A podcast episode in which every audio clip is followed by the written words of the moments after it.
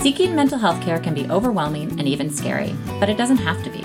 I'm Dr. Josephine McNary, and I'm committed to making this process easier for you. Each week, my expert guest and I unravel a different form of therapeutic intervention in order to bring comfort and understanding and to help you get back to your true self. Today, I have the pleasure to interview Dr. Chandler Chang. Dr. Chang is a clinical psychologist who has been providing science based psychological treatment in downtown Los Angeles since 2008. Using evidence based treatments and a compassionate approach, she offers expertise based on a decade of experience at prestigious research oriented psychology programs, including UCLA and NYU Child Study Center, with degrees from Princeton University and the University of Georgia. In addition to helping with stress, relationships, and problem solving, Dr. Chang specializes in treating anxiety, mood disorders, and OCD, as well as numerous co occurring conditions. She is the founder of Golden Hour Therapy, a group therapy practice in downtown Los Angeles, as well as Therapy Lab. Therapy Lab is an innovative therapy practice offering science based therapy on a straightforward timeline. They aim to support your mental health goals in a way that's radically efficient, transparent, and effective. Welcome, Dr. Chang. I invited Chandler, given the fact that I really um, uh, appreciate her her view of therapy and how she thinks about appropriateness of types of therapy for certain people. Um, and so we're going to talk a little bit about interventional versus um, supportive therapy and how she thinks about you know each patient and, and their needs. Thank you so much. Thanks for having me. I'm so happy to be here. I love this topic so much. I think it's really interesting because therapy is more and more popular. And yet there's so many different kinds of therapy. And there's not a great way that I know of for clients to figure out what kind of therapy might be best for them. So thanks for this. This is a really good resource for people. So, um, well, you know, a few things as I'm sitting here, we're just, you know, I have kind of, I'm looking around the room in your office, and right behind Dr. Chang is a whiteboard um, with a dry erase marker. And I think that whiteboard behind you is actually very representative of That's kind of the so work true. that you do, right? Yeah. So, I mean, do we want to get into a little bit about the specific disorders you treat and maybe how you would approach those in a way that's sure. kind of intervention based? Interventional based? Yes. So the whiteboard is very much, that's a great observation. It's very much a part of the heart of CBT, cognitive behavioral therapy. And I'll explain briefly what we do usually with the whiteboard and in almost every case that we work with. And then I can explain for different disorders how it works. But at the heart of cognitive behavior therapy is, in, in sort of the foundational level, is just an awareness of your emotional experience and how you may be triggered by different situations and how you may act in those situations. So some people have a, have a lot of insight and self-awareness and this is just kind of a fun exercise but for some people who may not be quite as good at this at knowing what what they're experiencing when and why it can be a very profound intervention just to have a whiteboard where you write down, okay, what was the most intense, strong emotion that you felt this week? Well, let's say you felt rage towards your boss because that your boss asked you to do something that felt demeaning or whatever whatever the situation is just writing some of these links down on the whiteboard and then writing what you thought about the situation and then what you did in that situation can help you start to create insight and motivation for change that could be really helpful for you. And so can we walk through that? So okay, so sure. the first thing you would write would be rage. And then yes. an arrow that, that yes. basically, you know, represents after that the feel but well it's that's the feeling. That's the feeling. The thought the thought. Okay. Like, this is unfair. I should be treated more fairly. Um, bl- you know, blame is a way, blame is another kind of thought, like, my boss is an idiot. Mm-hmm. And then the behavior would be to do something maybe impulsive, like quit. Maybe you quit your job because of that. Well, so if we look at that, those links, um, that's probably taking you to a place where you didn't want to be. Mm-hmm. Perhaps you could have chosen a different behavior, like have a conversation or use that energy from your anger to start to look for another job if, if that's the appropriate next step. Um, and then this the cognitive or the thought part of that is just being flexible in your perspective. So, yes, the world may be not treating you fairly. And are there other ways to look at that situation? So, there's a lot of research suggesting that cognitive flexibility and not getting really wedded to a rigid point of view on a situation is really, really helpful for keeping us nimble in our emotions and in our behavior choices it all works together. And I like to think of this like a toilet, like mm-hmm. a toilet bowl, um, a downward spiral. Like if something not so great happens, and then you start to think like really negative thoughts about the situation, and then you do like kind of not so great behaviors in response to it, it really is like a toilet bowl spinning downward. But what I think is really exciting and empowering is that you can also get that toilet bowl spinning back up. Especially because my toilet is not working well at home right now. oh no. So you can like maybe we need a different analogy besides toilet bowl. no, but like, like, it. I think when it's going down, it's good to have that toilet. So how do you keep it? How do you allow it to go in reverse then? Well, what is so cool is that when everything is kind of looking dark and going down, you start to feel like, oh my god, everything is going down. But then what's neat is that one little change, either in your perspective or one little behavior that you might do differently, can get the whole system going in a different mm-hmm. direction and can change your outlook. It's kind of funny. We think our thoughts are true blue, we can trust them all the time, but actually, our thoughts are very much a product of our emotions and our behaviors. So let's say you're depressed, for example, and you're really depressed and you're seeing the world as dark and impossible and and you're down and you make beha- behavioral choices like you stay in you don't socialize as much you you don't do the things that you're normally interested in. If i as your therapist if i can get you just to agree okay for the next week just do one little thing. You don't have to take a walk but put your sneakers by the door. The next day just put your sneakers on. Just walk around your block once it's inc- it's always amazing to me how even just taking little steps towards positive behavior change can get the whole system unstuck. Right. So that's what I was going to ask. Is it usually that behavior that really um, loosens things up yes. more than kind of helping someone shift their sh- thoughts right away? Right. That's my yeah yeah. That's what I think is it.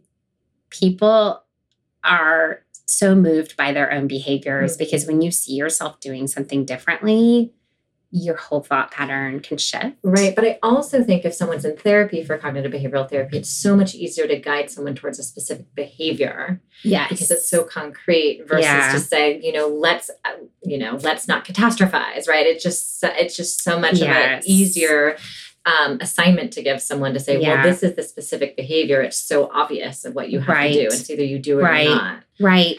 And even the, so there's something called the third wave of cognitive therapy, which is for traditional CBT, we've had people identify thoughts and say, okay, how do you change it? How do you change it?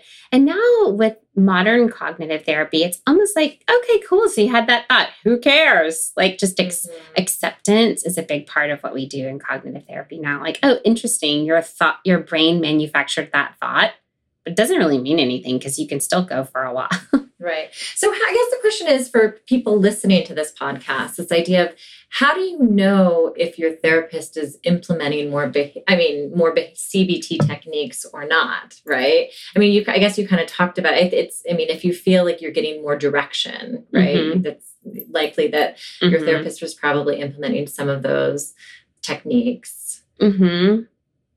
Anyway. So yeah, um, I think even before you get to all of this, I think feeling a level of trust with your therapist. And also, this isn't talked about very much, but I think feeling that your therapist is knowledgeable about what you're experiencing is really important, or feeling like they get it mm-hmm. because um, a therapist who's knowledgeable about CBT practices, even if they themselves do not specialize in CBT practices, I think that person can help you guide you where you need to be, either in their practice or I have therapists over the years. A number of therapists will be working with someone and will say, Can you treat this person for this specific behavioral issue? And then they'll come back to me and do dynamic work or do mm-hmm. analytic work over there.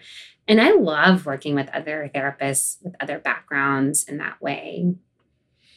I think it's it's really rewarding to have therapists from different right. orientations work together. So you talked a little bit about depression and how cognitive behavioral therapy, maybe kind of how it would work with someone's changing their behaviors and thoughts around depression. What other you know diagnoses or disorders do you see cognitive behavioral therapy being very helpful for speci- specifically i think social anxiety is something that is so it's it occurs so often in to varying degrees on, content, on a continuum among people. And there's so many thoughts that go with social anxiety that affect people's relationships, affects people's job performance, like speaking in front of a crowd or organizing one's thoughts for an individual meeting with a supervisor or socializing, you know, it can affect relationships. And there's so many thoughts um, that people tell themselves about their social interactions. And I think having people just be aware of those thoughts that they're having and yet do the thing anyway that the thought because the thoughts are saying you're not good at socializing. You need to stop embarrassing yourself. But then if you recognize okay those are just thoughts i'm having. Many people feel that way. It doesn't actually matter that i'm feeling that way. And getting somebody to do the thing that they're not wanting to do mm-hmm. is um, is such an important way to deal with social anxiety. And if you think about treatment of a social anxiety, it's more of an exposure based. So you make that person, well, I guess all of it is exposure based. You mm-hmm. ex- make them expose themselves to the thing that they're trying to avoid. Yes. But social anxiety seems more difficult to do, right? It's difficult. Yeah. If you have someone who's depressed, yeah. it's like, all right, like baby steps, you know, go out the right. door, walk around the block. Right. Social anxiety, you're really hitting head on something that someone's just trying so hard to avoid. Mm-hmm. I mean, I'm sure it's that way. It's also difficult with depression. It just seems different with social anxiety. True. Um, True. Yeah. But but you've i mean i i mean i've learned that you know as i learned about cognitive behavioral therapy it's really mm-hmm. social anxiety disorder is you know a very you know this treatment specifically mm-hmm. is more of a cognitive behavioral therapy approach for for that right and oftentimes group group work for social anxiety can be mm-hmm. even i mean it can be so mm-hmm. helpful for obvious reasons because the therapy itself is in a group and so it's just a natural exposure for people to be in that setting but one of the things I found over the years, as somebody who, as you say, makes, it is basically making someone do an exposure, but it, by the time I have buy in, I think there there's a natural human urge to avoid, but there's also on the flip side that of that, I think there's a natural human instinct to take on challenges. Mm-hmm. And that one is a little bit harder to tap into, but I think it's easier when you're working with someone, mm-hmm. for example, me as a, as your therapist, I want to be there to help you tap into that because once you do something you didn't think you can do, even if it's just a tiny baby step, it is it can be a euphoric feeling. It can be so expansive to do something that you never thought you'd be capable of and that doesn't always happen. But it does it does happen and um, that's one of the things i love about what i do is is helping people look for that. Mm-hmm. sometimes it helps to be to start out doing those things with medication, you know, having therapy in combination with medication? Well, since I'm a psychiatrist, kind of this talk about this balance between, um, you know, when you have someone with, say, social anxiety disorder. So mm-hmm. when you, you know, sometimes people come to a psychiatrist first and say, I just want a pill for this. Yes. But the reality of it is that you can give them a pill and it would probably be helpful, but it's not going to teach them kind of in the long term how mm-hmm. to get through this, mm-hmm. right? It's kind of the band aid. And so, this idea that when I do, I work with a lot of cognitive behavioral therapists, including you, um, that the question is, that I don't want to. Tr- I mean, not that social anxiety could ever be, you know, extinguished 100% with medication, mm-hmm. but you actually want to treat it, you know, you want to treat it to the point that someone can function, but you also yes. don't want to treat it too much yeah. that the person can't do the actual work in therapy, which I think is a right. better long term mm-hmm. solution, right, for mm-hmm. their anxiety. Yeah. Um, so, how do you, I don't know, how do you find that balance of, I'm, I'm sure it's different mm-hmm. for each person, but I mean, are you pretty yeah. strict in thinking, okay, they shouldn't be on medication because we really want to access that anxiety so we can work with it? Mm-hmm. Or, um, How do you go about that with somebody? Well, so the way I usually explain this is that this is very generally speaking, but um, therapy in combination with medication tends to be most effective for the short and the long term because medication can help someone take advantage of what they're learning in therapy. And then what, if and when they go off medication they still have learned those techniques. Some people don't need medication at 1st mm-hmm. and they can just hop right in. But if i've treated someone for maybe four to eight weeks on something specific and they're not making progress i usually recommend having a medication. And in general for exposures it's okay to, to be on an ssri and mm-hmm. i know you know this already but then for fast acting anxiolytic medications we would recommend that you not take a Xanax or a benzodiazepine before right. engaging in an exposure. Yeah, so kind of a little bit more of an explanation. So medications that you would say take every single day um, will just kind of in general decrease the baseline level of anxiety that you experience um, and which are things like lexapro or prozac or zoloft um, but then there are medications say if you take if you're in a panic and you just need relief that's something like a xanax or an ativan and it cuts that anxiety but you mm-hmm. i mean what we were kind of talking about is that it doesn't it it doesn't allow you to work through that anxiety which is kind of part of the you know the basis of cognitive mm-hmm. behavioral therapy to sit with the anxiety too right or to be That's able to right. tolerate it tolerate it and even eventually see its purpose because mm. we have emotions generally for different functions and so we think of anxiety as something we've evolved to have to help us prepare anticipate danger all of those things and so if you if you're totally getting rid of it in anticipation of an exposure then you kind of miss out on the opportunity to experiment and explore it. Mm-hmm. And I mm-hmm. know, I know if you have serious social anxiety, you're rolling your eyes like, oh yeah, right. I, I freaking hate my anxiety. I don't want to feel that. But I really like to work with people to feel like, okay, what does it actually feel like in my body? Okay, it feels like that. Is it tolerable that I have butterflies in my stomach or that I'm sweating a little bit? It actually is. It, mm-hmm. It's but when we try to squash it or push it away, it can create a layer of distress right. on top of it. Yeah, it's kind of just the fact of just labeling and naming something goes yeah, a very long way. That's right? true. That's so huh. true. Mm-hmm.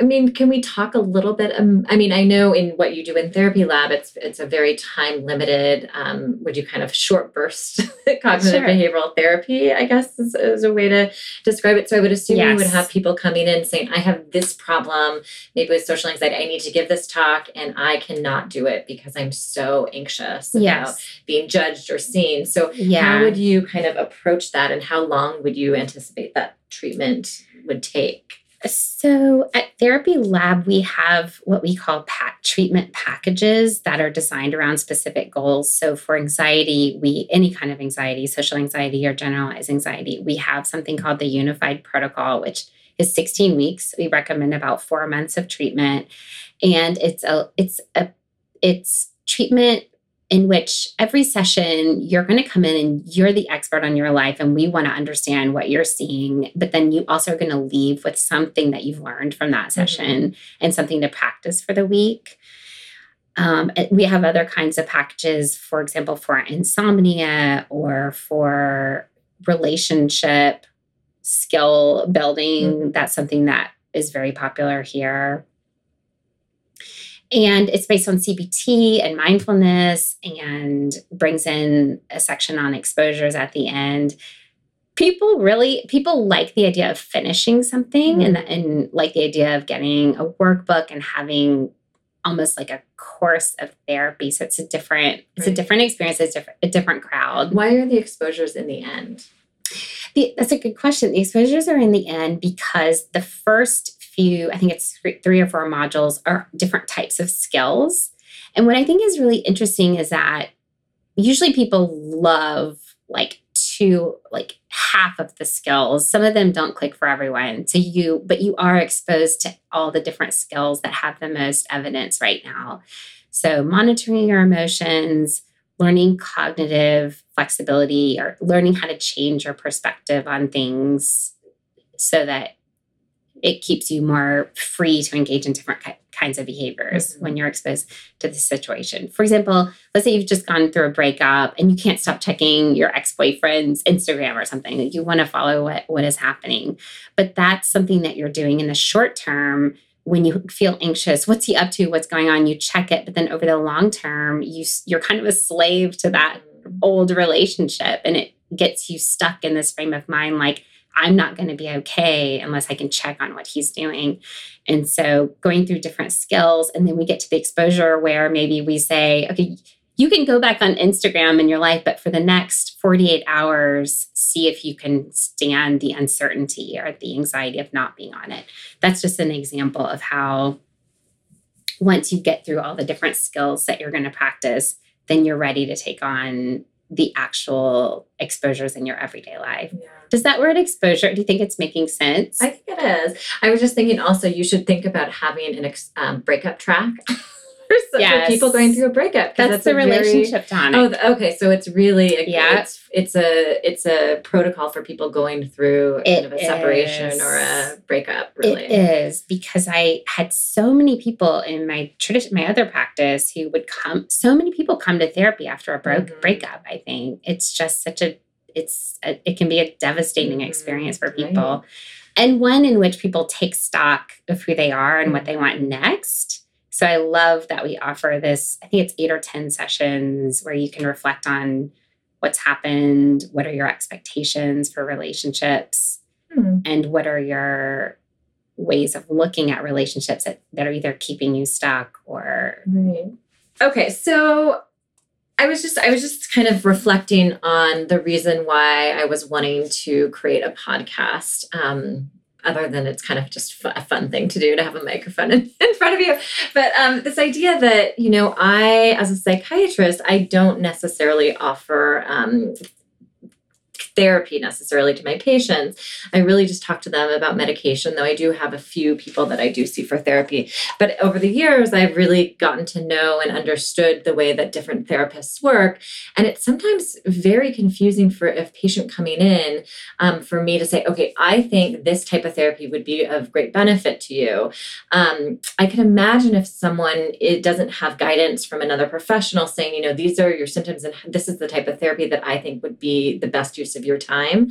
I could imagine that somebody would have a really difficult time figuring out what they need especially in a metropolitan area where you have the choice, right? You have Mhm. so many specialists, um, and kind of anything in a something. If I mean, there are some limitations, but you know, anything is at your fingertips. And how do you figure out what you need and what is really working for you?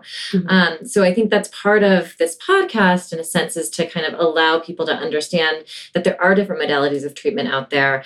Um, you know, one thing I wanted to mention, you know, we talk about all these different modalities of treatment, and I think general feeling out there is that, oh, well, it's just about the experience or connection you have with your therapist and not necessarily about the treatment, the type of therapy specifically or modality um, that you're in. Can you talk a little bit about how do people, I mean, how do you approach that and, or how do you think about that as connection versus expertise in a way? Well, I think at the end of the day, you have nothing if you have no connection with your therapist. So Right. even CBT and directive intervention type therapies are grounded in the idea that rapport is everything. I mean, you have to Mhm. have rapport to do any work.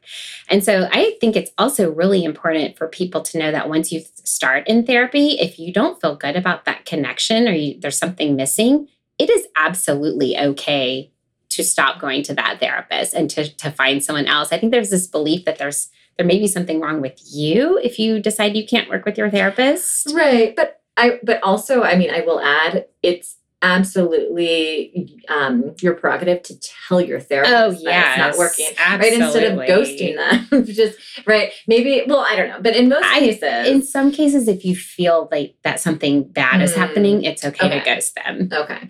But if you're like, okay, am I getting what I need out of therapy and you're not sure, I mean, it seems like that's something Yeah. very reasonable to bring up to your therapist to say, you know, I'm not feeling like I'm getting what I need. Yes, definitely. Um, but right, so right, so this idea that the connection and the rapport with a therapist is probably the most important foundation. But Mhm. then it goes beyond that in kind of understanding the type of therapy that the person does and, you know, are you really moving forward? But I think Mhm. with cognitive behavioral therapy, it's already very much set out what you are set out to accomplish. So it's much Yeah. easier to track progress with this type of therapy. and you're also trying to elicit feedback in every session.